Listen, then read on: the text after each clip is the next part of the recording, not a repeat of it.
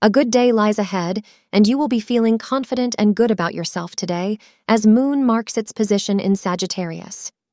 At this point of time on the professional front, maybe you will be honored with recognition and will garner a lot of appreciation from your peers and seniors.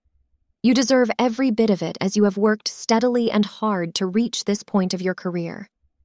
Astrologers suggest that you bask in the glory of your achievements instead of worrying about other things for today. Wearing a shade of green will prove lucky for you on this day.